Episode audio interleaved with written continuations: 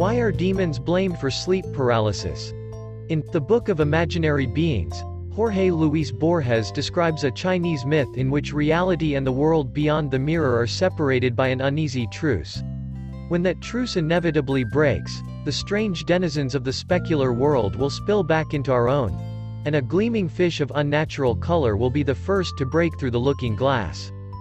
The experience of sleep paralysis is very much like a glimpse of that portentous fish. It distorts the line between the world of unconscious dreaming and our conscious experience of reality. Because, indeed, there's a biological truce between sleep and wakefulness. And when it breaks, that's when the demons creep in. Our most vividly remembered dreams occur during the depths of rapid eye movement, REM, sleep. Bland reenactments of daily life, surreal fantasies, erotic trysts and unspeakable horrors. It all goes down in this unconscious shadow realm. And since dreaming is, in essence, a mental simulation, the brain puts the physical body on a kind of lockdown. Except for shallow breathing and eye movements, the dreamer's body persists in a state of safe paralysis. That's the plan, anyway. The demons stay in their unconscious cage, safely removed from our conscious reality. But sometimes this safety feature of REM sleep malfunctions. The brain wakes up, but the body remains paralyzed in safe mode. Imagine waking up in such a state, either shortly after falling asleep, hypnagogic sleep paralysis, or in the twilight stillness of the morning, hypnopompic sleep paralysis. You can't move. You can't talk. You may feel the weight of some alien body pressing down on your chest. Or even kinesthetic sensations, such as feelings of being dragged from your bed, vibrating, flying or falling. And then there are the hallucinations, the true, terrifying colors of Borges' mirror fish ripped from the world of dream into our own. Because both the hypnagogic, falling asleep, and hypnopompic, waking, states are highly susceptible to hallucination. In the former, the descending rational mind tries to make sense of nonlinear dream images. In the latter, the emerging dream mind tries to make sense of real-world sights and sounds in the surrounding environment. The hypnopompic state is often accompanied by vivid, lingering imagery, and it's the stuff of dreams, so the dreamer's sexual fantasies, belief system and pop culture are likely to color the visions and sensations ripped from the dream world. Finally, imagine all of this hallucination and bodily sensation wrapped around a strong sense of presence. The unmistakable and primitive sensation that a menacing being or entity has invaded your space. Now you might wonder why such an encounter has to be malevolent. Why don't those dreams of Jon Hamm or Scarlett Johansson snuggle fests ever follow us into the experience of sleep paralysis? It's largely a combination of situational and individual factors. The experience itself is typically one of paralysis, labored breathing and an inability to speak. Attributes rarely associated with a comforting embrace. But then the person's cognitive style, distress sensitivity and supernatural beliefs may exacerbate the experience's negative connotations. Source. Cheyne and Pennycook. But to be sure, not every sleep paralysis experience is traumatizing. People with a more analytical worldview tend to experience less post-episode distress, and those who repeatedly experience sleep paralysis sometimes come to roll with the experience, or transcend it into a more lucid, positive encounter. I've asked you to imagine these things, but perhaps you don't need to. Depending on who's serving the stats, between a third and a full half of the general population has experienced sleep paralysis. Source. Sacks.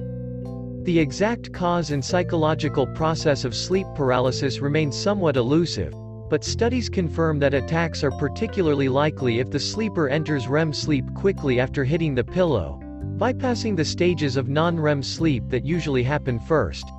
Stress and sleep pattern disruption also can affect the chances of such seemingly unnatural visitation. It should come as no surprise, then, that accounts and mythologies of malevolent sleep visitations permeate every human culture. On the next page, we'll ponder the demonic explanations.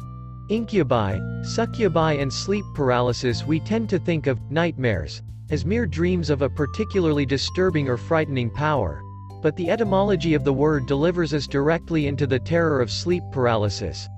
Mare stems from Mara, the Anglo-Saxon word for crusher, a stark reference to that typical sensation of some entity a squat upon the sleeper's chest. The Maras of Anglo-Saxon folklore were small imps or goblins, much like the squatter in Henry Fuseli's iconic 1781 painting, The Nightmare. Other cultures, both ancient and modern, adapted differing descriptions. In Newfoundland, Canada, the old hag suffocates the sleeper with her hideous, hoary bulk, while the Greek Ephialtes leaps upon its slumbering prey like a great and loathsome frog.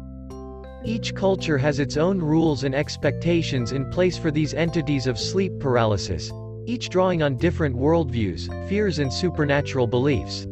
Sometimes, there's even a precautionary system in place, such as placing iron nails under your mattress to deter the French cauchemar or employing a dream-eating baku in Japan. While the cultural particulars vary, we can describe most of these maras as demonic in nature. Even the alien abduction experience, which serves as a frequent modern wrapping for the experience, involves a frightening, physical assault by an unearthly being. But one of the more elaborate and overtly sexual maras comes to us from the world of Christian demonology the ghastly and erotic dance of the incubi and succubi. The incubus or that which lies upon is a masculine, shape-shifting demon that takes the form of an attractive man to engage sexually with a female victim. The succubus or that which lies beneath serves as the feminine counterpart, preying upon male victims in the guise of a beautiful woman. In both cases, however, a pair of bestial feet was present to alert faithful Christians to the infernal con. According to 15th-century Bishop Alonso Tostado, the incubus and succubus were simply two forms of the same demonic entity. Tostado theorized that a succubus lies with a man in order to collect his semen and then morphs into an incubus to fertilize a female with the ill-gotten seed. In other words, it's all an elaborate artificial insemination scheme to produce satanic children. Demon on human sex was a subject of surprising complexity in 15th-century Europe. On one hand, as much as half of the general public experienced sleep paralysis, confounded by sexual dreams and nocturnal emissions in both sexes. Remember, the terror of the sleep paralysis experience is due to combination of combination of situational and individual factors. Throw in a religious script of sexual impurity and a rich tapestry of witchcraft theory and you have quite a recipe for a scandalous demonic encounter. Sleep paralysis can prove terrifying, even a single experience can resonate throughout a person's lifetime, and humans throughout history have aimed to give the malevolent, hallucinatory presence at its heart a name, a cause and a purpose within the fabric of their own worldview. And thus they glimpse their demon in the dark. Lots more information. Author's note. Why are demons blamed for sleep paralysis? Sleep paralysis is a key stop in many skeptical examinations of supernatural experience, and the experience part is key. There's no doubting the severity or indeed the subjective reality of a sleep paralysis encounter with a demon, alien, ghost or other presence. But these hallucinatory attacks also underline how thin the line really is between our sensory experience of reality, which is itself a kind of hallucination, and the sort of sensory experience we so easily categorize as magic and madness.